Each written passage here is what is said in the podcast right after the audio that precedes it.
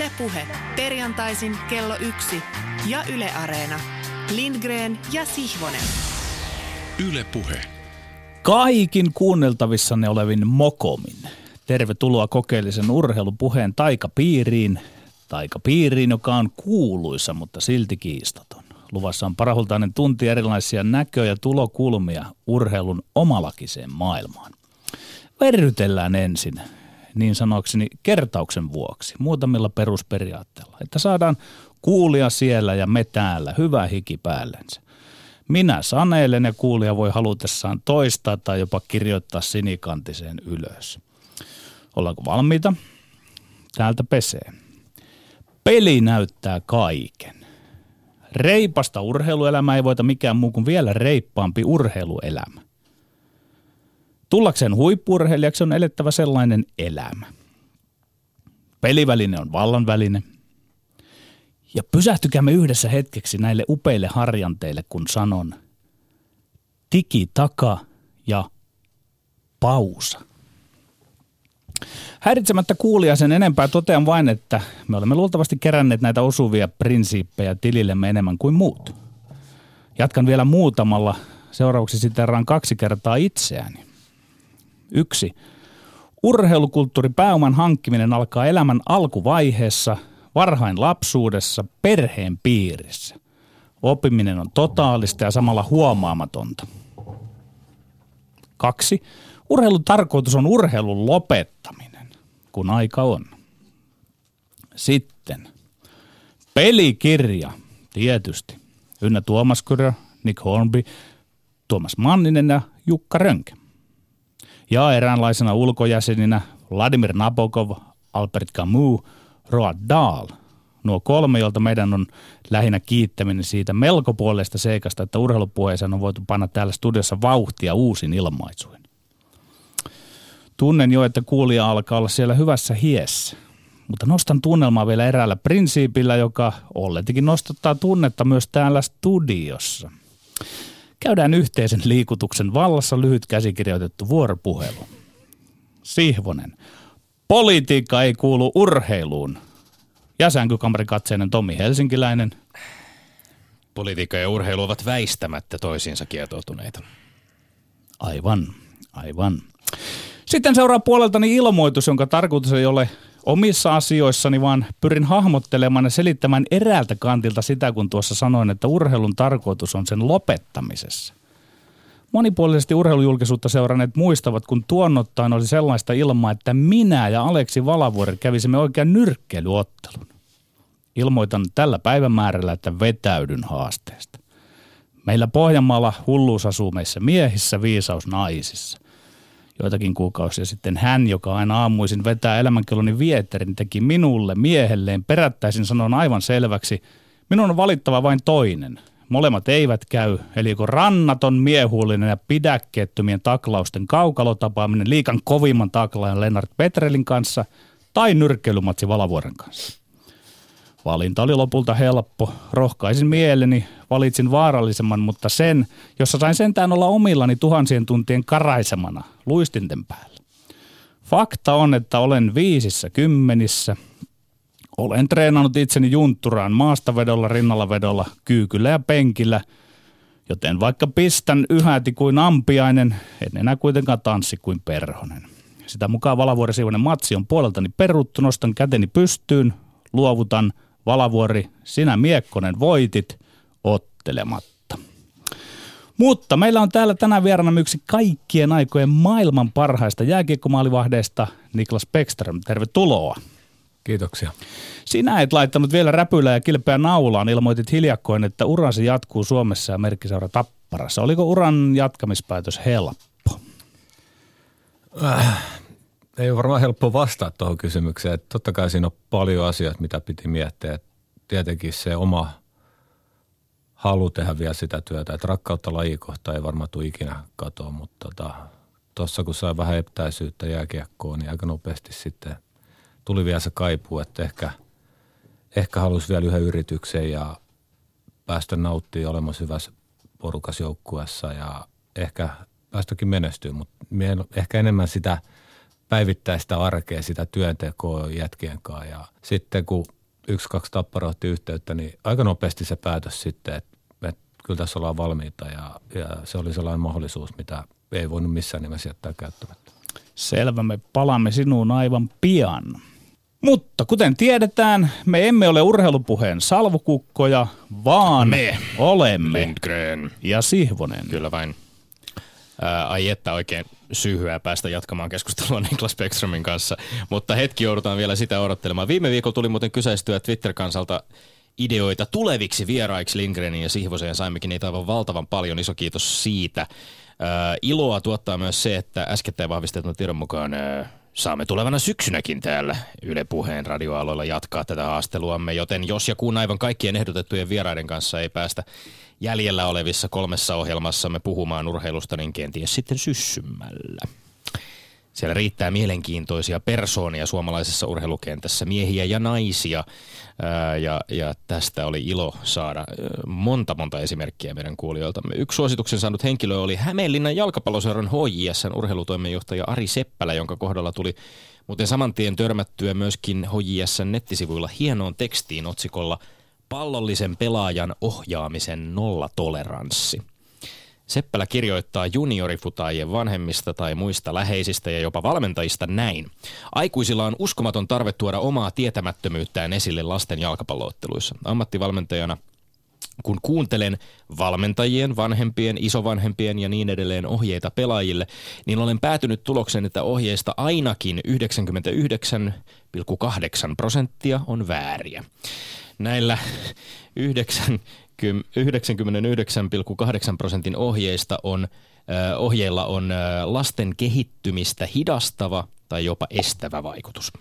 Seppälä jatkaa ja vertaa tilannetta esimerkiksi siihen, että joku ihan kuka tahansa antaisi vaikkapa Usain Boltille ohjeita pikajuoksutekniikasta sen sileän aikana. Ja Boltin tilannehan on huomattavasti yksioikoisempi kuin futaajan, jolla on pallo jalassa ja valtava määrä päätöksiä tehtävänä. Ari Seppälä toteaa, että nuoren futaajan on tehtävä näköhavainto muuttuvasta ympäristöstä ja listaa sitten 11 erilaista mahdollista päätöstä, joita pelaaja voi tehdä.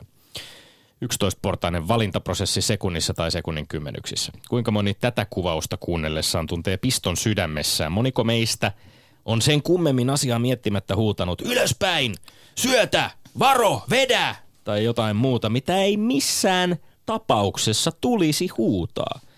Tämä ei tietenkään rajoitu vain junnupeleihin, vaan samaa kuulee pallopelien katsomassa jatkuvasti. Katsojilla on tavallaan joku tarve yrittää ohjailla niitä tapahtumia siellä kentällä, vaikka koko ajatushan on täysin absurdi. Useimmille meistä kyse on varmaan vain jostain sellaisesta opitusta tavasta, melkein refleksistä. Ja ehkä huvittavin esimerkki tästä oli pari vuotta sitten, kun kävin Edi Statlin EM-ottelua seuraamassa. Niin korviini osui erityisen hiljaisella hetkellä Tatlin ja hänen haasteensa välisessä ottelussa suomalaisen nyrkkeilyfanin huuto katsomosta Lyö sitä, Edis! että sellainen ohjeistus. Ari Seppälä päättää tämän kirjoituksensa näin. Otetaan tästä hetkestä alkaen käyttöön Hämeenlinnassa pallollisen pelaajan ohjaamisen nollatoleranssi. Kannustetaan, eletään, jännitetään mukana, annetaan lasten peliilon roihuta kentällä. Tämän saman neuvon voi varmasti antaa valtakunnallisesti jokaiselle futisvanhemmalle, ehkä ihan jopa ammattilaistenkin peliä seuraaville katsojille pallolajeissa. No tässä studiossa käytyjen väittelyjen aikana epäilemättä moni miettii radion äärellä, että älä lähde tuohon vääntöön mukaan tai miksi et käytä sitä ja sitä argumenttia, miksi huudat päälle, älä anna sen viedä keskustelua sivuraiteille. No, teidän kohtalonne on, että me emme täällä studiossa kuule teidän toiveitanne tai kehoituksianne, kehotuksianne, mutta ö, arviointiin joudumme julkisesti joka tapauksessa tällä viikolla Niklas Beckströmin käsissä ja, ja kunhan täm, nämä kolme viikon aihetta on ensi tahkottu läpi. Ja sen me tietysti hyväksymme, koska muuten ei tulisi selkoa voittajasta ja voittajahan täällä aina tarvitaan. Tilanne on kutkuttavasti Lindgren 20, Sihvonen 19. Joskus mietityttää, olisiko tuomareilta pidettävä kokonaistilanne salassa, ettei se vain pääsisi vaikuttamaan tuomioihin. Uskomme kuitenkin urheilijoiden valmentajien järk- järkähtämättömään integriteettiin, kun he ottavat tämän tuomarin viitan kannettavakseen. Tällä viikolla meidän väittelyssä kysytään nämä kolme kysymystä. Yksi. NHLn kaltaiset urheilun ammattilaissarjat kaipaavat tuhkimotarinoita, kuten Vegas Golden Knightsin marssi Stanley Cup-finaaleihin, kyllä vai ei? Kaksi Real Madridin puolustaja Sergio Ramos aiheutti Liverpoolin tähtihyökkäjä Mohamed Salahille olkapäävamman ja osui maalivahti Loris Karjusta kyynärpäällä päähän. Hän himmentävätkö Ramosin teot Real Madridin mestarien liigan voiton arvoa, kyllä vai ei? Ja kolmas kysymys. Liverpoolin maalivahti Loris Karius pyysi mestarien liigan finaalin jälkeen seuran kannattajilta anteeksi ottelussa tekemiään virheitä. Oliko anteeksi pyytö paikallaan, kyllä vai ei? Jänniä aiheet. Oikein kakson mestarien liigan finaalista on ollut pakko ottaa, kun oli niin paljon siinä matsissa mielenkiintoista, mutta on toki yksi NRI lätkäaihekin onneksi entiselle NRI-veskarille Beckströmille. Tutut säännöt kolme minuuttia per vääntö. Ja kun Kongi on viimeisen kerran tehnyt niin kuin Kongi tekee, niin puheenvuoro siirtyy silloin Beckströmille. Onko jäsen Siffonen valmis? Sitten mehän menemme. Aihe numero yksi. NHLn kaltaiset urheilun ammattilaissarjat kaipaavat tuhkimotarinoita, kuten Vegas Golden Knightsin marssi Stanley Cup-finaaleihin. Kyllä vai ei? Ei, urheilu perustelee itse itsensä. Ei tarvitse perustelukseen mitään tuhkimotarinoita. Me tiedetään, että useimmiten ennakkosuosikki voittaa, mutta me tiedetään myös, että altavastaaja voi urheilussa voittaa. Toki harvemmin. Mä pidän kummallisena, niin monet ovat asettuneet Vegasin puolelle. Miksi ihmeessä? Annetaan pelin näyttää se paremmuus. Yhtä hölmöä on, kun monet ajattelee, että nyt vihdoin Washington Capitalsin Alexander Ovechkin voi voittaa jotain. Sitä paitsi nämä Vegasin tuhkimotarinat, se kieli siitä, että palkkakattoja ynnä muilla säännöillä operoissa NHL urheiluasiat ei ole kovin hyvin. Tai siis Vegasilla ne on hyvin, mutta muilla organisaatioilla ei. Eli mä summaan. NHL-ammattilaissarja ei kaipaa tätä tuhkimotarinaa, sillä se paljastaa tämän ammattilaissarjan ontouden. Minä puolestaan vastaan kyllä, vaikkei tietenkään mikään sarja maailmassa kaipaa yhtään mitään. Sarjat vain ovat, niissä on joukkueita, joukkueet pelaavat ja sitten lopulta joku voittaa ja joku häviää. Tästä me ollaan varmaan yhtä mieltä. Mutta sarjat koostuvat toki ihmisistä. Ne koostuu pelaajista, valmentajista, kannattajistakin. Ja ihmiset kyllä kaipaavat tuhkimotarinoita. Ihmiset kaipaavat urheilun tarinoita, jossa symbolisesti hylätyt tavalla tai toisella kaltoin kohdellut altavastaajat saavuttaa jonkinlaisen lunastuksen ja vapautuvat taakastaan. Vegas Golden Knightsin tarina on just tällainen uusi seura, joka on koostettu, koostettu enimmäkseen muiden joukkueiden suojaamattomista käytännössä heitteille jättämistä kiekkoilijoista. Ja nyt se taistelee ensimmäisellä kaudella NHL mestaruudesta. Urheilu elää yllätyksistä, se elää tarinoista ja Vegasin tarina on yllättävä ja se on hieno. Mä olen tästä niinku todella eri mieltä. Sä olet niinku todella eri mieltä. Niin, ajatellaan nyt, että äh, tässä on kyse sivuseikasta. Urheilua elää siitä, että miten useimmiten siellä käy. Ja nämä on hyvin harvinaisia nämä tämmöiset lestöt ja vegasit ja tämmöiset. Niin ei, ei ne ole Totta se kai, pointti urheilussa. Ne on harvinaisia ja sen niin. takia ne nimenomaan ja tar- kiihottavatkin niin, meidän mutta tarinan, tarinan kertojat iskevät siihen jälkikäteen sitten, että tässä on nyt kysymys ihan jostain keske, ihmeellisestä. Ei edes jälkikäteen, vaan ihan silloin, kun ilmiöt ovat meneillään. Niin, ja silloin, se on, silloin kun se on meneillään, niin silloin se on voimakkaimmillaan se tuntu siitä, että hienoa, että se on näin. Mutta mietitään sitä lestöitäkin, niin se jää vaan semmoiseksi niin reunamerkinnäksi tonne historian lehdille. Ja okei, me tiedetään, että altavastaja voi joskus siinä niin pärjätä näin, mutta ei se ole se pointti se tässä on sääli, jos me saadaan Jamie Vardy tänne studioon joskus, niin voit todeta hänelle, että se sun mestaruus oli semmoinen pieni reunamerkintä. No siis faktahan on se, tai että... Claudio Ranieri, niin, joka mä, mä, yritän, mä yritän elittää sitä, että urheilu elää siitä, että parhaiten treenanneet ja onnekkaimmat enimmäkseen voittaa, ja niin se Totta pitää kai. ollakin. Ja se, se, on, se on se pointti, mutta ja, nyt, nyt näinä si- harvinaisina aina hetkinä niin kun sitten alleviivataan, ne ylikorostetaan Mut tämmöisiä tuhkimotarinoita. Sä, sä yrität häivyttää ihmisen urheilusta. Tämä on tämmöinen sihvoslainen fantasia, jossa peli pelaa itseään ja ihmisillä, heidän tunteilla, ajatuksilta tai motiiveilla tai aatteilla ei ole mitään Osin merkitystä. Totta. Osin totta. Eikö ole merkitystä muka sillä, että tämä joukkue e- on onnistunut motivoitumaan ja varmasti osittain sen takia, että pelaajilla on halu näyttää kai, entisille seuroille. Tot, totta kai sillä on merkitystä, mutta eihän kannattajien pidä niinku siihen nyt sitten kiinnittyä. Että urheilussa tämä olisi aina se pointti, että nämä altavastaajat tulee, koska urheilussa pitää kannattaa suurin pitää sitä, että ei paras aina, aina voittako. Ei, ei se aina ole po- No niin, kakkosaihe. Menemme jääkiekosta jalkapalloon ja mestarien liigan finaaliin viime lauantailta. Real Madridin puolustaja Sergio Ramos aiheutti Liverpoolin tähtihyökkäjä Mohamed Salahille olkapäävamman ja osui maalivahti Loris Karjusta kynärpäällä päähän. Himmentävätkö Ramosin teot Real Madridin mestarien liigan voiton arvoa kyllä vai ei? Ei, ei tietenkään himmennä. Ei sit vähäkään. Peli on peliä. Siellä kentällä oli Real Madrid ja Liverpool. Siellä oli Ramos ja Salah. Siellä olivat Ramos ja Karius. Ja sitten siellä oli se varsin erinomainen erotuomari, mikä hän nimensä olikaan. Peli on peliä. Ramos vastaan Salah. Ramos vastaan Karius. Ja tuomari tuomitsee parhaan kykynsä mukaan. Voi hyvinkin olla, että Ramos hieman nitkautti judossakin kielletyllä käsilukkotekniikalla semmoisella vakikatamella Salahin kättä. Kättä, jonka Salah oli itse ensin ujuttanut ovelastinsa Ramosin kainaloon kepulikonstina.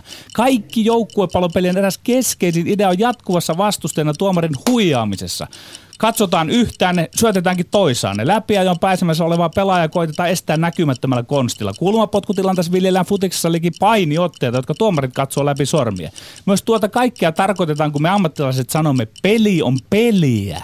Kyllä Ramosin törkyylyt himmentää Realin voiton arvoa. Mohamed Salahin kampeamisen nurmen pintaa voisi vielä laittaa osittain vahingoksi ja ehkä tarkoituksena nyt sen tämä ollut vääntää Salahilta olkapäätä hajalle. Mutta sen sijaan tämä toinen videoklippi ottelusta vain hetki itse asiassa ennen Loris Karjuksen kohtalokasta toista isoa virhettä kertoo aika tuttua tarinaa likasesta pelaajasta. Realin kapteeni antoi täysin tietoisesti kyynärpäällä iskun Liverpoolin maalivahdin päähän. Jopa lätkässä on kovalla kädellä pyritty kitkemään tällaiset teot, mutta Ramosin sikailu jäi, jäi kokonaan rankasematta myös jälkeenpäin UEFan toimesta.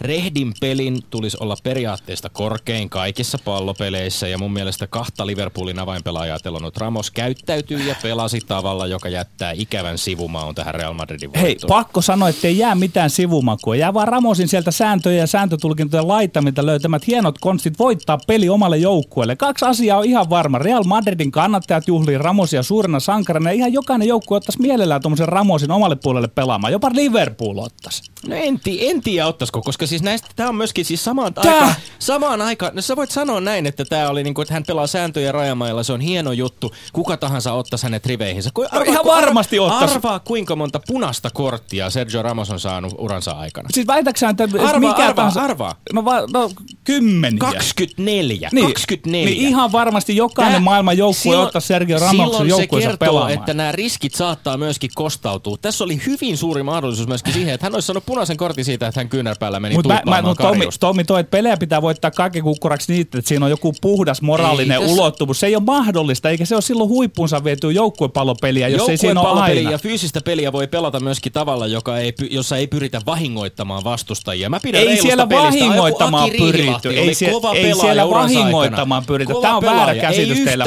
punaista korttia. Ei, ei se ole vahingoittamisyritys, vaan se on voittamisyritys. Siinä, Et se- tämä tilanne, josta ei tullut UEFalta edes jälkeenpäin sanktiota, siinä väitettiin, että Virgil- van Dijk työnsi, työnsi tota Ramosia ja hän Niin, niin vaan ei niinku pyrkinyt kaatui. vahingoittamaan, Hän pyrki psyykkaamaan. Hän otti kyynärpäätä sieltä kaatuessaan niin se on, se on yllättävästi psyykkauskonsti, pikkunen No tommonen. niinku- psyykkaaminen niin. taisi onnistua. Hmm, onko hyvä vääntö tällä viikolla? Tuntuu siltä, että on hyvä vääntö, mutta tämä. Kolmas aihe, joka liittyy myöskin mestarien liigan finaaliin, eli Liverpoolin maalivahti Loris Karjukseen. Loris Karjus pyysi mestarien liigan finaalin jälkeen seuran kannattajilta anteeksi ottelussa tekemiään virheitä. Ei naureskella siellä jäsen Siivonen. Oliko anteeksi pyyntö paikallaan, kyllä vai ei? No ei tietenkään ollut paikalla. Ei urheilemisessa siinä, että yrittää tismalleen parhaansa. Ja joskus siinä epäonnistuu, on mitään anteeksi pyydeltävää. Ei etenkään kannattajilta. Sen toki voi tuollainen karjus pukukopissa pelitovereille sanoa, että sori jätkät, että menee mun piikkiin. Mutta ei nyt ainakaan kannattajilta tarvitse pyytää anteeksi. Eihän se niin mene, että kahden joukkueen pelaajat menee kentälle ison pelin jonkin sellaisen kannattajille osoitetun mukalupauksen kanssa, että me pelaamme niin, että me voitamme. Me pelaamme niin, että me emme tee virheitä. Ei, ei. Sellainen ei kuulu urheiluluonteeseen eikä sitten mitenkään. Kannattajien pitäisi tajuta, että se peli menee niin, että aina pelissä on varmaa, että joku tekee virheitä, joku mokaa. Muutenhan pelit päättyisi 0-0. Ei maalivahdin tarvitse virhettään pyydellä anteeksi. Eihän hyökkäjäkään ala parkua anteeksi pyytää, jos ampuu tyhjästä maalista ohi. Ja enemmän ne hyökkäjät tekee virheitä kuin maalivahdit. Paljon enemmän. Se on sitten sivuseikka, onko se virhe iso tai pieni. Virhe mikä virhe. Kyllä, anteeksi pyyntö oli paikallaan niin kanssapelaajille, seuralle kuin kannattajillekin, kun kerran Loris Karjus sellaisen halusi esittää. Loris Karjus teki historiallisessa paikassa kaksi pahaa virhettä. Hän oli päivän selvästi pelin jälkeen itsekin ihan shokissa tästä tapahtuneesta. Ja mun, mä haluan, että tämä tulee nyt selväksi, Petteri. Mun vastaukseni ei ole siis se, että maalivahdin pitäisi hävetä virheitään. Tai edes, että hän olisi ollut anteeksi pyynnön velkaa seuralleen. Sen sijaan mä väitän, että tämä anteeksi pyyntö oli paikallaan, koska se oli selvästikin Loris Karjukselle itselleen tarpeellinen. Ja se oli myöskin strategisesti järkevä liike.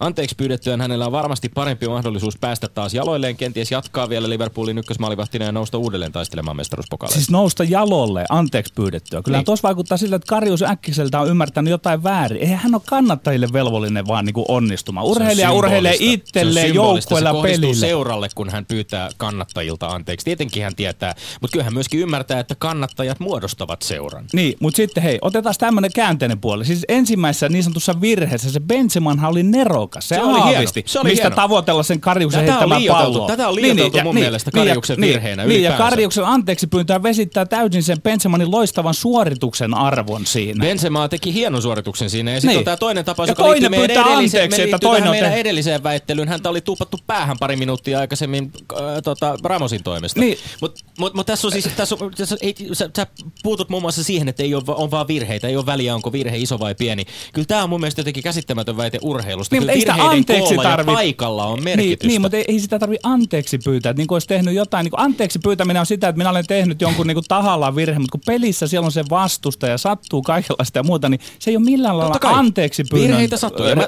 niin ja kuin mä, esit, mä esitin jo oman näkemykseni, että mun mielestä mitään tällaista anteeksi pyytöä ei häneltä voi vaatia, mutta hän on sen tehnyt, koska se on selvästi ollut hänelle jonkinlainen oma semmoinen defenssi Niin, tai me, jonkinlainen niin, toipu, niin, no nyt, nyt oikein, defenssi, nimenomaan defenssi. Ja sen takia me keskustellaan tässä, että onko tämä niinku, niinku laajemmissa silmänaloissa tämmöinen anteeksi pyytäminen maalivahdilta ja etenkin kannattajilta. No mutta se on strategisestikin se voi olla järkevää, koska nyt jos häntä tämän jälkeen kohdellaan jollain lailla kohtuuttomasti, niin se näyttää aika julmalta. Niin, mutta No niin, 180 sekkaa kertaa kolme on mennyt läpi ja tähän väliin pieni rauhoittava jengle ja sen jälkeen puheenvuoro annetaan Niklas Bäckströmille. Ylepuheessa Lindgren ja Sihvonen. Tässä päästiin puhumaan muun muassa maalivahdeista ja anteeksi pyytämisestä ja häpeästä, mutta sitä ennen myöskin vähän muista aiheista puhuttiin lätkästä ja sitten puhuttiin likaisesta pelistä. Ö, Hyvä huomio muuten täällä studiossa tällä hetkellä. Niklas Bäckström on ottanut muistiinpano paperinsa ja kohottanut sitä hieman niin, että me emme varmasti näe, mitä sinne on kirjattu. Toisinaan tekee mieli täällä studiossa nimittäin vähän vilkuilla tuon tuomarin suuntaan, jos siltä vaikka paljastuisi jo Oletko sinä etukäteen. niin, oletko sinä niin epävarma, että vilkuilet? Sanoo mies, joka puhuu väärää mikrofoniin. No, katsotaan. Lähdetään liikkeelle. Mites, missä järjestyksessä mennään?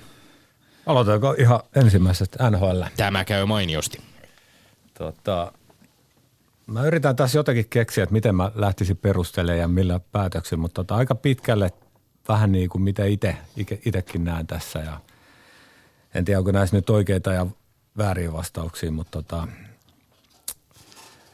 mun mielestä toi ensimmäinen menee Tommille siinä, että et tota, ehkä tässä on tällainen pelaajan rakkaus ja siinä on 25 ylijäämä pelaajaa, ketä on vähän heitetty pois ja he niin kuin pääsevät yhdistämään voimansa ja näyttämään, mutta myös sitä, että puhuttiin tuurista, että se on niin kuin hauskaa, että on Washingtonin ja Vegasin vastakkain, niin sama GM on periaatteessa rakentanut molemmat joukkueet, että GM McPherson sai kenkää Washingtonista muutama vuosi sitten ja hän on periaatteessa sitä rungo, heidän rungokin rakentanut, niin Tämä on mielenkiintoinen pointti. pointti. Aika erilaiset joukkueet hän on rakentanut. Oh, mutta Joo. mun mielestä niin kuin, hän on tehnyt hyvää työtä ja sääliksi käy seuraavaksi, kun NHL laajentuu ja Seattle tulee uusi GM, niin on isot odotukset ja varmaan 30 muuta GM on ottanut tästä opikseen, mutta tota, Tommi Leika. No niin, onneksi olkoon Lindgren. Se meni, tän, se meni tänne ja mikrofoni pidike hajosi samalla. Koitan sitä säätää tässä paikoilla, mutta ei se mitään. Hyvä alku, hyvä alku. Mie- Mielenkiintoinen poikki tosi, pointti tosiaan näistä, näistä joukkueen rakentamisista ja myöskin ehkä siitä, mm, käytit myöskin Niklas Bäckström sanoja halu näyttää. Öm, tässä kenties liittyen omaankin tarinaasi ja omiin seuroihisi saatetaan tähän keskusteluun jollain, jollain kantilla myöskin palata vielä. Mutta mut siis uskot myöskin, että se tavallaan Vegasin kohdalla näillä niin kuin pelaajilla, jotka, jotka tässä laajennusdraftissa nyt sitten Vegasin ovat päätyneet, niin, niin sillä on merkitystä heidän tavallaan motivoituneisuudella. Kyllä mä uskon. Se, mitä mä kuullut, että siellä on hyvä omistaja Vegasissa, pitää erittäin hyvää huolta. Kaikki on viimeisen päältä tehty, että niillä on tosi hyvät olosuhteet, mutta on se sellainen niin kuin, äh, mitä mä sanoisin, että urheilijat, ihmiset kaikki, että sulla on se oma arvon tunne ja mitä sä itse arvostat ja sitten yhtäkkiä, että sun aikaa haluta tänne, niin se on vähän sellainen kolahdus egolle ja nähdään usein, kun joku yksittäinen pelaaja joutuu siirtyä toiseen, niin hän pelaa ehkä urassa parhaimman kauden, mutta nyt on vähän niin kuin erilainen tilanne. Nyt yhtäkkiä onkin 20-25 pelaajaa, ketä on, on jossain toisessa seurassa ja he, ovat lyöneet tähän yhteen ja uskomaton tarinahan se on ja, ja mä toivon että, ja uskon, että se tulee jatkua. Että tota, heidän GM teki viime vuonna niin hyvää työtä, että siellä on palkkakatos paljon tilaa. Heillä on seuraavan kahden vuoden aikana erittäin hyviä varausvuoroja. Jos samalla lailla jatkuu, niin ei, ei tule olemaan niin kuin tähdenlento. Ja tavallaan se haastekin voi olla tuossa sitten, että sitten kun niitä varausvuoroja on ja muuta, että ei sitten tuota identiteettiä lähdetä sitten liikaa mahdollisesti muuttamaan, mutta se jää nähtäväksi. Mutta hyväksytään tämä, että Lindgren 1-0. Keskellä, rakennetaanko keskellä Nevada-naavikkoa lätkädynastiaa? Se, on, se jää nähtäväksi. No, ja nähtäväksi tietysti jää myöskin, että miten, miten finaalit lopulta ratkeavat Vegasin ja, ja Washingtonin välillä. Mutta sitten mennään eteenpäin. Toinen tota, se menee Petterille. No niin, sieltä tuli tasattava heti. Mutta toi sellainen, mitä Tommi, että se, mä oon niinku nähnyt noita iskuja päähän, että se ei mun mielestä kuulu. Ja mä en ole itse asiassa pitää myöntää, mä en ole sitä tilannetta kunnolla nähnyt, että peli aikana vähän. Ja tietenkin 24 punaista korttia, en ole pelannut jalkapalloa, mutta tuntuu, että se on aika, aika paljon. Mutta tietenkin, kun mun mielestä niinku, ainahan sä haluat se pelaaja ehkä sun joukkueeseen ja, ja kun pysytään rajojen sisällä. Ja tota, mutta se, että nämä kaksi tilannetta, että tuossa katsoo, että siinä on aika monta peliä pelattu. Ja sitten niin kuin, kyllä Reali on sen ansainnut. Tietenkin ikävää, että nämä, nämä sattuu ja olisi ollut mukavaa nähdä, että olisiko Reali voittanut ilman tätä kahta tapahtumaa. Ja se, minkä on nyt tehnyt tämä, että pystytään jälkikäteen katsoa netissä tai muuta kelaamaan näitä, niin se, sehän on myös tavallaan muuttanut. Mä arvioisin, että niin maailman sivu on ollut joka lajissa myös sellaisia pelaajia, jotka on pelannut tähän tyyliin. Ja nythän se tuomio on sitten ankara sen jälkeen, kun sieltä voidaan niin kuin tulkita. Mä, mä oon kyllä sitä mieltä, että siinä oli vähän tätä käsilukko-otettakin siitä, että itsekin mm. joskus ollut tuommoisessa tilanteessa. Kyllä mm. se niin kuin intuitiivisesti tajua, että nyt kun vähän vääntää lisää, niin en mä usko, että hän halusi, että se ei, noin pahasti ei, käy. Mutta... Ei varmasti Salahin kohdalla, ja mm. totta kai siis toivo elää varmasti Egyptissä, Egyptissä seuraavan parin viikon aikana lausutaan aika monta rukousta sen puolesta, että, että Mohamed Salah ehtisi toipua heidän, heidän joukkueensa. Ei ole yhtään jalkapallon MM-kisoihin osallistuvaa joukkuetta, jolle, jolle yksittäinen pelaaja olisi niin tärkeä kuin Mohamed Salah on, on Egyptille. Mutta tota, toivottavasti tietysti niin kuin, jännä nähdä oli, oli tota, tässä tämän pelin aikana, että, että kyllä futismiljonäärit paljon on tunteita ladattu isoihin peleihin, että sieltä yksi jos toinenkin kyyneleet silmissä lähti ja Salahin kohdalla ja, ja sitten myöskin Realin, Realin tota vaihtoon joutuneen pelaajan kohdalla nyt jostain syystä nimi katoaa mielestä, niin, niin huomattiin, että kun se mahdollisuus vaikuttaa siihen peliin jo ensimmäisen puolen aikana meni ja joutui vaihtoon, kun tuli loukkaantuminen, niin siellä vuolaasti itkettiin. Se tekee mieli kysyä Niklas Beckströmiltä kun mä yritin omassa puheenvuorossani sanoa, että, tuota, että ne semmoiset kyynärpäytut, ne, ne on enemmän semmoisia niin psyyken horjuttamista, ei fyysistä vahingoittamista, niin miten sinä olet kokenut? Olet kuitenkin satoja kertoja kokenut sen, että sieltä tullaan niin kuin sillä ja rajalla vastustajan hyökkäät tulee, niin koetko sä sen, että yritetäänkö se siinä, onko yritetty vahingoittaa vai onko se enemmän semmoista niin kuin luulojen poisottamista ja henkistä järkyttämistä? Kyllä mä sanoin, että suuri osa on niitä sitä henkistä ja luulot pois, että tosi harva haluaa haluu vahingoittaa, että, että se on niin kuin, sinä ammutaan vähän itseänsä jalkaa. Että se on, tänä päivänä se on iso, iso asia, kun jotain sattuu ja tapahtuu ja – kyllä mä aina kun osunut itseensä, niin kyllä itse on niinku kattonut itseensä peiliä, että mun pitää aina tietää, kun mä oon maalissa, että ketä on kentällä vastustajista. Mun pitää tietää, minkä tyylinen pelaaja hän on, että mitä hän, hän tekee. Että tuossa, en mä tiedä, NHL, jos ottaa vaikka Sean Avery, joka on mm. niinku ehkä kaikille jääkiekkoseuroille suht tuttu pelaaja, niin hän pelasi aina siinä rajamailla ja kyllä se oli niinku aina, aina neuvo tietää, kun hän on kentällä, että osaa vähän valmistautua. Ei se ole sitä, että pelkää tai – tekee jotain hölmöä, vaan niin kuin, että et on jotakin ehkä vähän skarpimpi, että nyt voi tulla jotain, mitä ei yleensä tapahdu. Voiko tämän sitten sanoa käänteisesti jo ajatella niin, että Sean Avery on silloin onnistunut, kun hän, hän tavallaan pakottaa sinut etukäteen ottamaan hänet erityisellä tavalla huomioon, kun hän on jäällä? No periaatteessa, mm. periaatteessa joo, mutta siinä on just se tarkka raja, että sä et saa antaa hänen ihan voittaa sitä taistelua ja kiinnittää liikaa huomiota häneen. Et se on sitä, että mun pitää tietää, että hän on kentällä, mutta edelleen mun tehtävä on vaan pysäyttää kiekkoa. Että et mun pitää tietää, että jos mä torjun riparia ja peitä se meidän jäihin, niin joku tulee siihen todennäköisesti tökkää, että mä oon vähän valmiina siihen. No entä sitten pelin jälkeen kohtaaminen hänen kanssa, kun paiskataan kättä, niin onko siinä jotain erityistä sitten vai mennäänkö siitä ihan vaan niin kuin mukaan huomaamattomasti ohi? Tosi harvoin siinä on mitään eri. Sitten kun summerisoi, niin yleensä kaikki unohtuu. Että tota, kyllä tuossa on niin kuin parhaimpia ystäviäkin vastaan pelattu eri sarjoissa ja kyllä siellä on huudeltu ja sanottu kaikkea ja tökitty toisille ja sitten pelin jälkeen menty syömään. Et se on ainakin vielä onnistuttu, että ei ole yhtään niinku kaverisuhdetta ei ole vielä tuhottu kaukalossa ja toivottavasti ikinä se ei tapahdu, mutta tota, kyllä, se, kyllä se on sellainen, että se unohtuu sitten.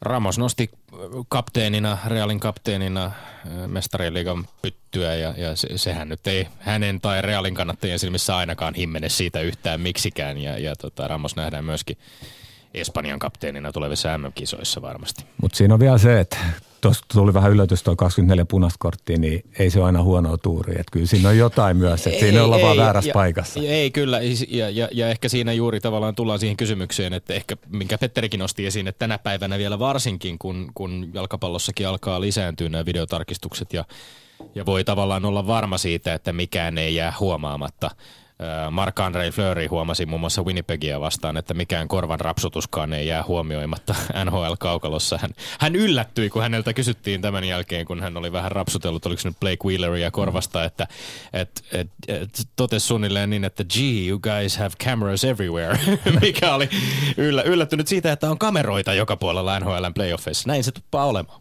Joo. No mutta nyt jännittää, me menemme viimeiseen aiheeseen, joka liittyy maalivahtipeliin, toki futiksen puolelta ja lätkän puolelta.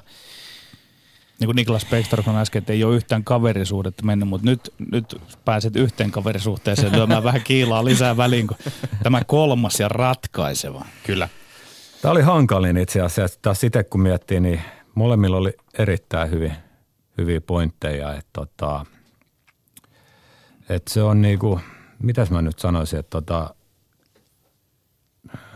Mä kerron lopussa, miten mä päätin. Mm. Yes. Mutta jos mä tässä niinku omaa pointtia teidän, niinku siinä on just se, että oli paljon, Petteri sanoi, että kopissa riittää, Tomilla oli se, että kaikille. Ja itse jos miettii sitten tuossa tilanteessa, niin kyllä pitää nostaa hänelle hattua, että nuori maalivahti ja pystyy tekemään tuon myöntää virheensä. Että sehän meillä urheilijoilla on, ja kaikilla ihmisillä on varmaan vaikea myöntää virheen. Hän tekee sen ehkä jalkapallon suurin, suurimmalla stadion estradilla tekee sen. Et siihen, mitä mä itse ehkä joukkourheilun vähän petyin, että hän joutui tekemään se yksi. Et se, oli niinku, se oli vähän niinku pettymys. Mutta mun perusteet että kaverisuhteet, Petteri kutsui mut tänne, niin mä joudun antaa hänelle tämän pisteen. tuokin käy, kaikki käy. Ei, ei se katso sitä tapaa, millä voittaa. Vähän kirpasee, vähän kirpasee. Ai, ai, ai. Tää, tää, oli, tää oli yksi hienoimpia ohjelma. 160 lähetystä, niin kerran on saanut sillä, että mulla oli pitkä parta. En muista kukaan, mutta tää, tää oli nyt nerokas. Saa nähdä, minkälaisia protesteja tämä kirvoittaa tuolla sosiaalisen median puolella. mutta ei se mitään, koska täällä on absoluuttinen valta jokaisella tuomarilla ja tämä hyväksytään mukisematta. Ja näin ollen tilanne on 2020. Tähän haluaisin puuttua vielä tähän. Itse tästä, tästä on keskusteltu myöskin nimenomaan siitä, että miten, miten Karjus ottelun jälkeen, ottelun loppuvihellyksen päätyttyä, niin jä, sai jäädä vähän niin kuin lohduttomasti makaamaan sinne. Ja ja siinä aika paljon myöskin niin kuin Liverpoolin muiden pelaajien toiminta siinä tilanteessa kirvoitti kyllä, kyllä tota seura, jonka, jonka kannatuslaulussa lauletaan, että you'll never walk alone. Ja mm. siinä, siinä hetkeksi aikaa ainakin näytti siltä, että Loris Karius jätettiin kyllä hyvinkin yksin, yksin oman tota, shokkinsa kanssa ja surunsa kanssa.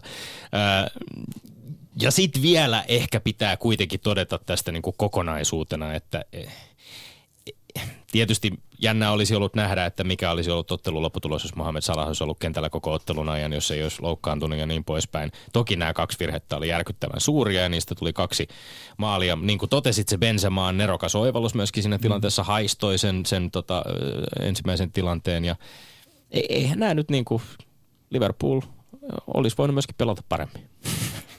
Ja hyvä huomio myöskin, Petteri, mä haluan semmoisen pienen mm. jälkihuomioon vielä tähän, että hyvä huomio sulta, että kyllähän ne hyökkäjätkin tekee virheitä. Ne vaan aika usein näyttäytyy vähän silleen niin, ne, ne vasta tekeekin niitä. Niin, niissä jostain, Ei pistä palloa helpostakaan paikasta. Jostain syystä se tekemättä jäänyt maali on, se, sitä ei pidetä ihan niin suurena virheenä kuin sit se omissa soinut maali, josta voidaan maalivahtia syyttää. Tässä studiossa on yksi henkilö, joka tietää sen paremmin, mitä me tiedetään. Kyllä vain.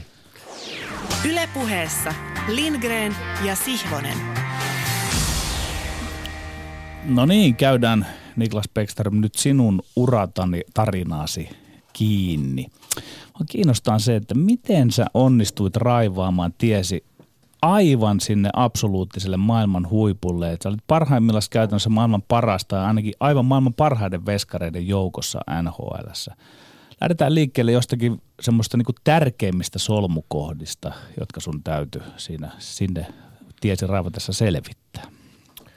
Niitä on varmaan äh, muutamia. Tietenkin se ehkä tärkein oppi tuossa vuosiaikana sai oikeita ihmisiä ympärille, ketä niin kuin rehellisesti halusi viedä mua eteenpäin ja kehittää ja uskas myös sanoa huono, huonoja asioita, ja, mutta niillä oli aina hyvä tarkoitus. Mutta tota, ihan niin kuin mun uran kannalta oli varmaan sellainen, että 90-luvun lopulla sain lähteä IFKsta, pääsi Forssaa pelaa. Ei ollut enää silloin fast, Fatsari, ykkösdivisioonaa se taisi olla siinä aikaa. Siinä sain pelata paljon, onnistuu – Lappeenrantaa. Innasen Marski maalivahtivalmentaja kouluun pääsi vuoden siinä tekee paljon hommia. Palauttaa se itseluottamus. Ja, ja tota, se oli tosi tärkeä steppi, että se oli vähän niin kuin koko se paketti niin kuin Forssa Lappeenranta, että sai tai joutui muuttaa pois kotikaupungista, turvallisesta ympäristöstä, joutuu vähän miettimään asioita erilainen, mutta sitten tuli ehkä siinä, että tuli niin kuin vaikka siihen asti ehkä oltiin jääkiekkoammattilaisia, mutta sitten oikeasti oltiin, kun oltiin vieraskaupungissa ja ei ollut lapsuuden kavereita, ei ollut näitä, että se oli tosi paljon jääkiekkoa ja, ja siihen panostettiin.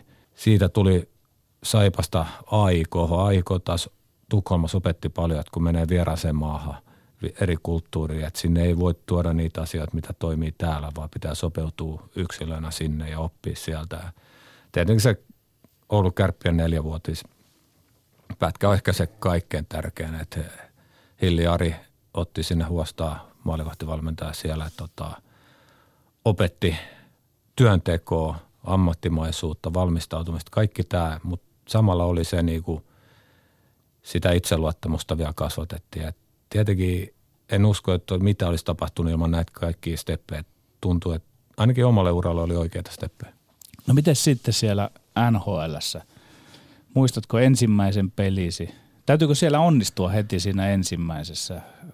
Katsotaanko siellä, jos vetää pari vähän, niin kuin, vähän sinne päin? Varmaan se, semmoinenkin kynnys on sitten siinä jossain kohtaa ylitetty. No joo, kyllä se, mä en ollut enää nuori, mä en ollut heidän varaus. Mä tein niin kuin free agentina, tein Minnesotan kanssa sopimuksen. Että Väisäsen Matti oli heidän scoutti silloin, että hänelle iso kiitos, että hän oli monta vuotta tyrkyttänyt mua sinne ja vihdoin viimeinen usko, usko väisää ja sai mahdollisuuden. Mutta sitten kun harjoitusleirille mentiin, niin siellä oli toinen, tai ykkösmaalikivahti, ketä oli sivuttanut viime vuonna toi Dwayne Rolosoni. Hänellä oli tehty pitkä ja rahakas sopimus. Manny Fernandes oli tämä maalivahti. Sitten oli toinen nuori maalivahti oma varaus kuin Josh Harding. Ja kun mentiin harjoitusleirille, niin se harjoitusleiri on tiivis. Se on 21 päivää. Eka päivä menee palavereihin ja lääkäritarkastukseen. Sitten kaksi reeniä ja sitten ruvetaan pelaamaan harjoituspelejä. Fernandes pelasi kaksi ekaa harjoituspeliä. Meidän piti pelaa kolmas peli puoli, puoliksi Hardinkaan. Harding sairastui aamulla. Sain pelaa koko peli St. Louisissa. Oli hyvä peli, voitettiin. Sitten oli yksi harjoituspeli välissä, kun Mäni pelasi ja itse asiassa ja viimeisen harjoituspelin Mänin pelasi ja mä pelasin viimeisen erän siitä. Ja sen pelin jälkeen ilmoitettiin, että mä sain jäädä ylös. Mä olin kahden suunnan sopimuksella ja oli itse laskenut koko ajan, että todennäköisesti jossain vaiheessa pelaan farmissa ja se pitää hyväksyä ja hakea onnistumisia sieltä. Mutta jälkikäteen on kuullut, että tota, tuli leirille. En nyt ollut suukin, että jätkien kanssa tuli hyvin toimeen, mutta nöyrästi pitkiä päiviä tein hommia, halusi kehittyä ja ne, ne arvosti sitä todella paljon. Et se ehkä oli sellainen, mikä avasi sitten paikan joukkuessa. Ja se, mikä sitten, että sai oikeasti pääs pelaa paljon, oli – olikohan ennen joulua pelannut niin neljä tai viisi peliä. Et se on tosi vähän, että siellä pelataan varmaan reilu 30, 30 peliä. Että mä niin pelasi tosi hyvin ja, ja onnistu, mutta sitten hän loukkaantui jo vähän joulun jälkeen ja siitä sitten kauden loppuun pelasin varmaan sen 40 peliä ehkä ja itsellä kulki hyvin ja joukkue kulki hyvin ja, ja päästiin playoffseihin, niin siinä jäi hyvä, hyvä fiilis kaikille. No tässä huomaa näitä vaiheita kuunnellessa, että ne on aika sel- selkeästi piirtynyt sinullekin tonne muistiin, että miten, miten kaikki on mennyt. Mietin vielä sitä, että, että, että kun oli ollut jo monenlaisia vaiheita sun uralla ennen sitä ja pelaamista useissa seuroissa Suomessa, pelaamista Ruotsissa, sitten Kärpissä kaksi Suomen mestaruutta putkeen ja, ja jos et nyt ihan kolmekymppisenä, niin kuitenkin lähempänä kolmekymppiä kuin kahtakymppiä sitten päädyit lopulta NHL, niin tuntuiko se siltä, että et, et, pystyt, pystytkö se suhteuttaa sitä tavallaan siihen, että, että kundit, jotka lähtee kymmenen vuotta nuorempina suurin piirtein sinne, sinne tota sitä unelmaansa jahtaamaan, niin onko se tälleen vähän myöhäisemmällä iällä sinne mennessä? Onko, onko se suhtautuminen jotenkin erilainen? Tuntuuko siltä, että tämä on nyt niin kuin kaikki tai ei mitään, tai, tai mikä, miten sä suhtaudut siihen? Sulla oli varmaan kuitenkin unelmana ollut myöskin itselläsi juuri nimenomaan nhl pelaaminen. No kyllä se oli. Sanotaanko, että jossain vaiheessa muuraa eh- ehkä se vähän kuoli, että mä olin tuossa 98, tässä oli 20, 20 MM-kisat tässä ihan vieressä ja voitettiin, voitettiin kultaa ja oli monta varattua pelaajaa itteellä, ikinä sitä varausta, niin ehkä se vähän jossain vaiheessa kuoli. Sitten kärpissä se viimeistään rupesi herää, mutta kyllä niin kuin, mulle se oli se, että että mä olisin aina katunut, jos mä en olisi ottanut sitä mahdollisuutta. Mulla oli kärpäs, kärpis tosi hyvä olla, hyvä kaupunki, hyvä joukkue. Menestyttiin, oli aina mahdollisuus menestyä. Että se, oli, se ei ollut helppo missään nimessä lähteä, mutta kyllä se oli NHL aina sellainen unelma. Ja jos mä en olisi lähtenyt, niin olisin katunut. Et tietenkin se on, sitten siellä onnistuminen, se on pieneskin, että se vaatii tosi paljon työtä, että saatte sen mahdollisuuden, siellä. Mutta mulla oli, no toi unohtui äsken kertoa, että tota, NHL kaksi ekaa sarjapeliä, mitkä pääsi pelaamaan, niin runkosarja toinen peli, mutta vaihdettiin kesken peli. Eka erän jälkeen kotona me oltiin Haviolla Nashvilleen vastaan, voitettiin. Ei kun anteeksi, Colorado vastaan taas ole voitettiin. Ja sitten toinen peli myös, että vaihdettiin kesken peli ja käännettiin sen voitoksi. tota, itse asiassa jos en väärin muista, niin taitaa olla joku, ainakin silloin oli joku NHL-ennätys, että kaksi eka NHL-peliä vaihdettu kesken maali, kesken pelikentälle ja voitto, mutta tota, tietenkin jos niissä olisi käynyt vähän toisenlainen, niin ikinä tiedät, mitä olisi tapahtunut. No Kärpistä tulee pakottamatta mieleen se, että siellä oli silloin kanssasi muuan Pekka Rinne myös. Ja, ja tästä sitten päästään siihen, että päästäkseen sinne ihan absoluuttiselle huipulle, niin on pystyttävä tavallaan, jos raadollisesti sanomaan, lyömään todella monta kollegaa, koska veskareita on aina kaksi tai kolme ja muuta, niin kerro vähän siitä – että mikä se asetelma aina on, että kun ollaan samassa joukkueessa, mutta kuitenkin se on siinä hyvin lähellä se kovin kilpakumppani. Sinä olet ilmeisesti onnistunut kuitenkin tuossa matkan varrella niitä kilpakumppaneja peittoamaan. Joo, se on, se on niinku, se on aika jännä tilanne itse asiassa. Siihen ehkä tämä suuran varrella oppinut vähän erilainen suhtautuu, mutta, mutta aina niinku ollut hyvät, tosi hyvät valit, välit tota, muihin maalevahteihin, kenen on pelannut samassa joukkueessa. Peksikalla ihan parhaimpia kavereita vieläkin. Mutta se on, sä opit sen ehkä pienestä asti, että yksi vaan pelaa kerralla. Ja se jotenkin jää siihen, mutta se on niin kuin, puhutaan kilpailutilanteessa, niin se on, se on kilpailutilanne. Se on vaan niin kuin, sun pitää onnistua, että sä pystyt jatkaa, mutta ei se ole ikinä ollut sitä, että mä toivoisin, että mun joukkuetoveri maalivahti tota, kaveri epäonnistuu. Enemmän se on sitä, että okei hän onnistui. Mä toivon, että mä nyt pystyn vielä perään paremmin. Et se on ollut sitä vähän niin kuin koko ajan niin kuin pyritty työntää toisiamme eteenpäin. Et se, se on niin kuin, miten mä sanoisin, se on hämärä tilanne. Se ehkä, ehkä sopivan hämärällä tavalla tuossa vastauksessa nimenomaan kuvastui. Pekka Rinne – jonka ennustetaan lähes varmasti voittavan kolmantena suomalaismaalivahtina Mikko Kiprosofin ja Tuukka Raskin jälkeen liigan, NHL-liigan parhaan maalivahdin vesinäpalkinnon. Ähm, sinä olit itse sitä palkintoa hyvin lähellä myöskin, olit, olit käytännössä kakkon, kakkonen siinä, siinä äänestyksessä oman urasi aikana. Aikaisemminkin jo Vegasis, Vegasia kun käsiteltiin, niin kävi ilmi kyllä, että seuraat hyvin tiiviisti vielä NHLn tapahtumia ja totesit, että Pekkarinen on yksi parhaita kavereitasi. Ähm, Nashville Predatorsin suuntaan oli hirveästi ladattu odotuksia ja, ja järjettömän kovan runkosarjakauden jälkeen Pekkarinen sai sitä aika paljon kritiikkiä lopulta myöskin playoffeissa osakseen. Oli vähän semmoinen vuoristorata ja sitten hänellä vielä tämmöinen niin tilanne seiskapelissä, että hänet vaihdetaan niin kentältä hyvin aikaisessa vaiheessa ottelua. Toinen suomalaismaalivahti Juusi Saros sitten sinne kehiin ja, ja tota, m- millä mielin seurasit tätä Game 7 ja, ja, ja ylipäänsä Pekka Rinteen tätä playoff-taivalta tänä keväänä?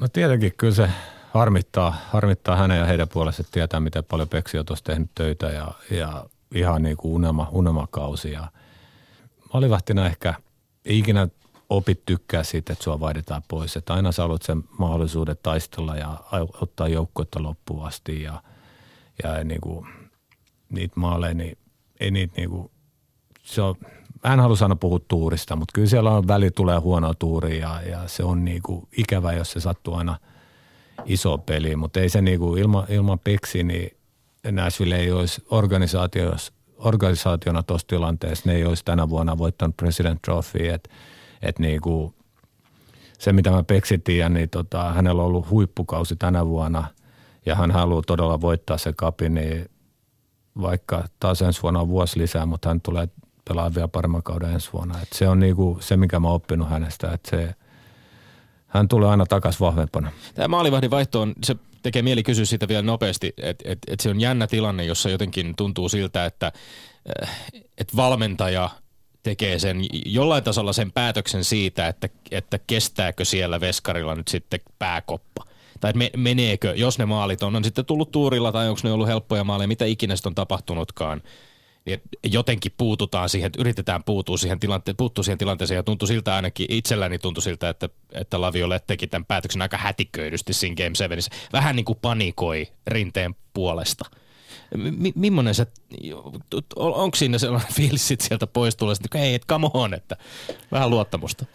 No kyllä se, se on, ei siihen totu ikinä. Se on tosi tyhjä fiilis sellainen, kun sut vaihdetaan pois. Mä ymmärrän silloin, kun tulee huonoja päiviä ja menee helppoin maaliin, niin se on aina, kun pystytään perustelemaan sillä, niin se hyväksytään. Mutta sitten välillä, kun valmentajat on, että me halutettiin herättää joukkuetta, niin se on vähän sellainen, mikä halusin monen valmentajan kanssa tuossa kiistellä, että eikö tuossa niinku muita tapoja löydä, löydy vaihtaa tota, tai herätellä joukkuetta, että, että aina niin kuin laitetaan, se on kumminkin raaka paikka tuo maalivahti – ja sua vähän niin kuin heitetään siinä bussialla ja sitten jälkeenpäin sanotaan, että ei, ei, ei ollut huono peli, mutta kyllä se niin kuin jää siinä suoraan niin kuin huono, paskamaku jää kaikille, mutta, tota, mutta moni maalivahti katsoo tuossa huipulla, niin kun heidät vaihdetaan tänään pois, niin seuraava peli he pelaa vielä paremmin.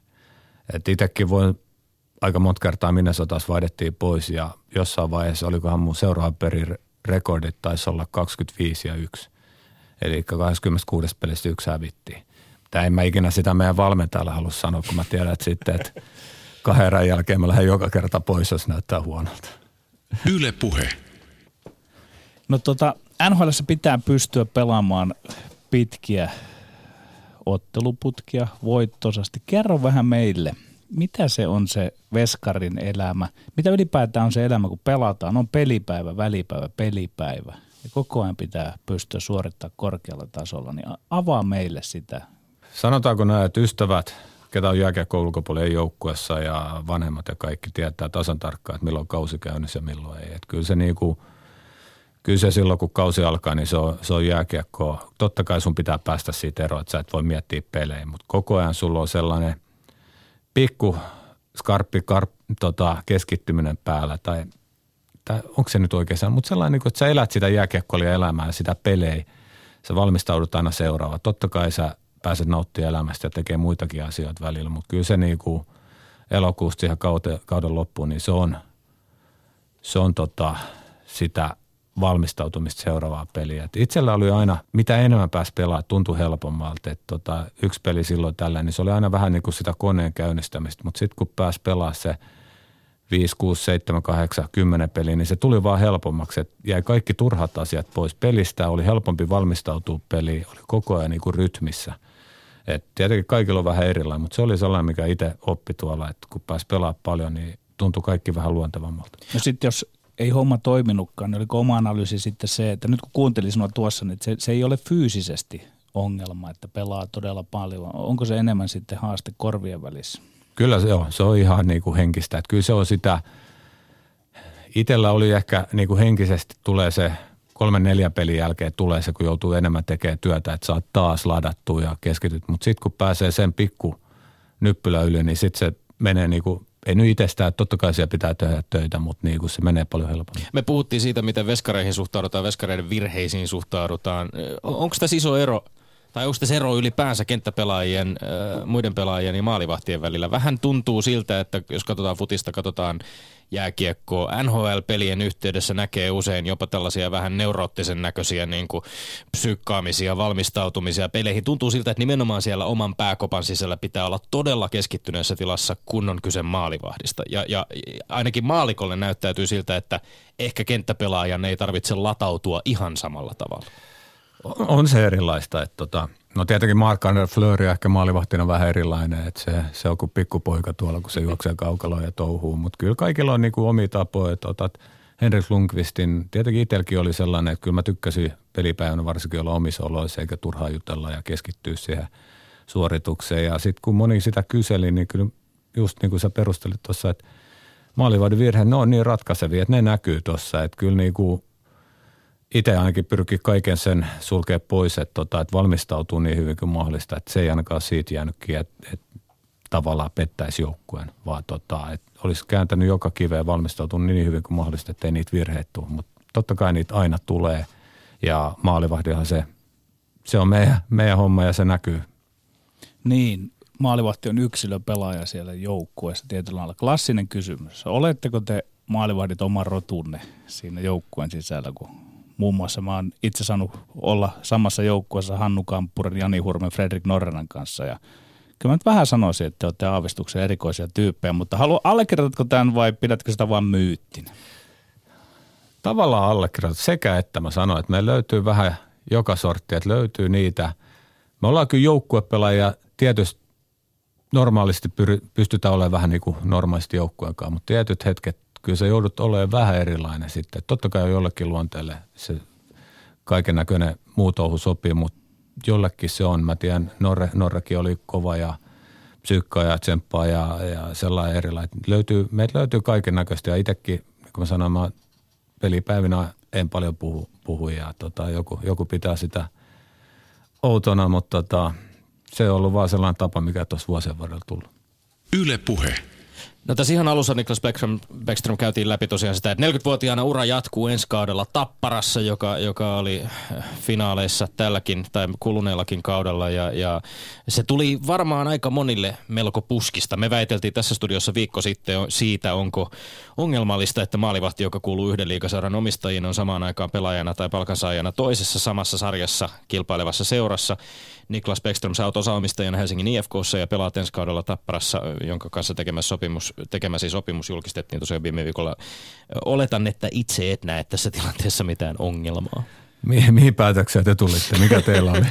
ei, ei palata enää siihen. En, muista, en, en halua heittää Tommia bussin En muista, miten tuomari siinä päätyi jakamaan pisteitä, mutta väittely kisan voitin kyllä viime viikolla. En mä, tota, en mä näe itse, eikä tää, no mä oon kuullut, että jo, tästä on keskusteltu, mutta en, en itse näe mitään ongelmaa. Että kyllä mä niinku, tuossa kun menen Tapparaka ollut mukana tämän viikon, niin tota, hyppään siihen, niin Tapparamies ollaan ja sen joukkueen eteen tehdä kaikki, että, että siellä menestytään ja, ja tämä kaikki muu jää taka-alalle. Eikä mä muutenkaan ollut niinku kauhean, kauhean isossa roolissa missään IFK-tekemisissä, eikä, enkä mä niinku näe, että siitä mitään ongelmaa tulee. Totta kai mä ymmärrän, että, että siitä voidaan keskustella ja miettiä jossain, mutta kyllä niin kuin sydän on tällä hetkellä tuolla Hakametsäpukukopissa ja, ja siellä tehdään työtä joka päivä, että tota, päästäisiin aloittaa kausi hyvin ja oltaisiin hyvässä kunnossa. Kävikö tämä Tapparan kanssa missään vaiheessa keskusteluissa ollenkaan esillä?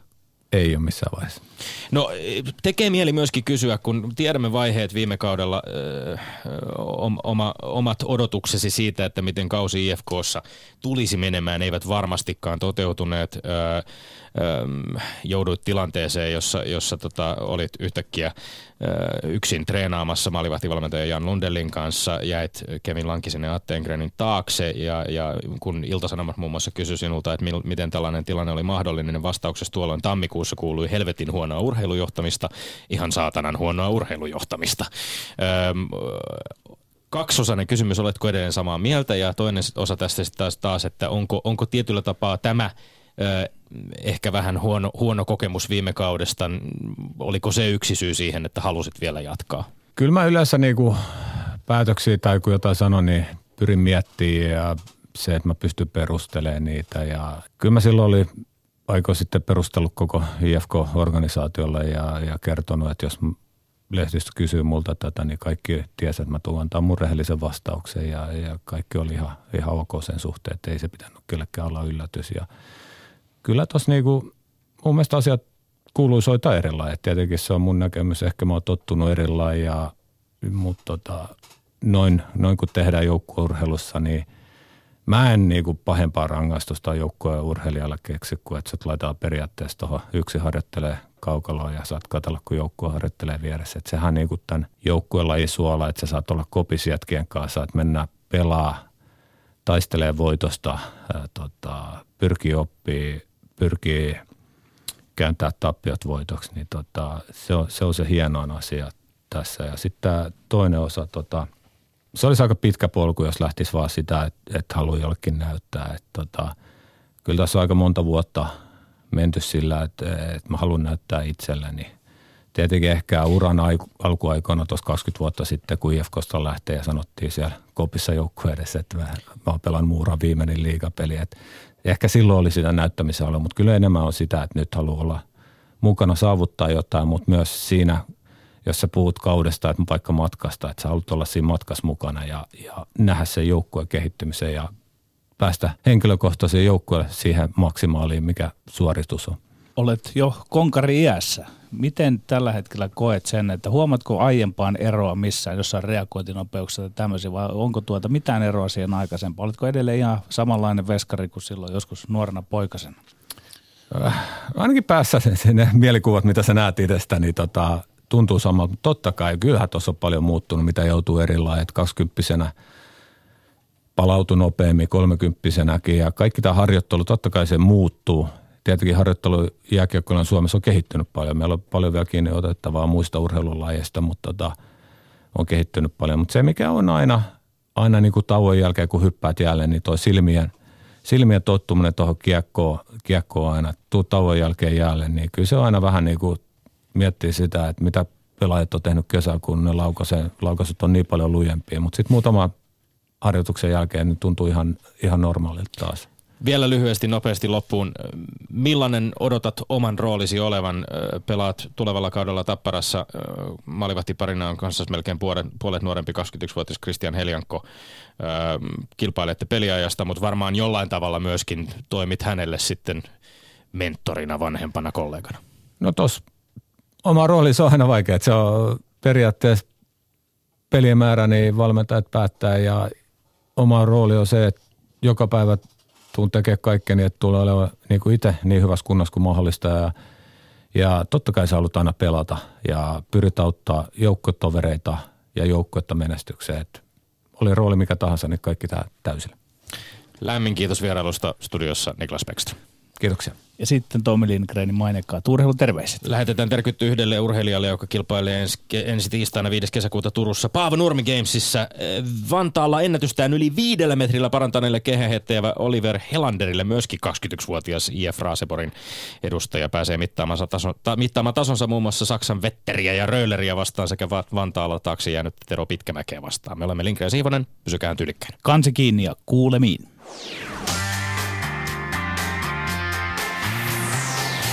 Ylepuhe perjantaisin kello yksi ja Yle Areena. Lindgren ja Sihvonen. Ylepuhe.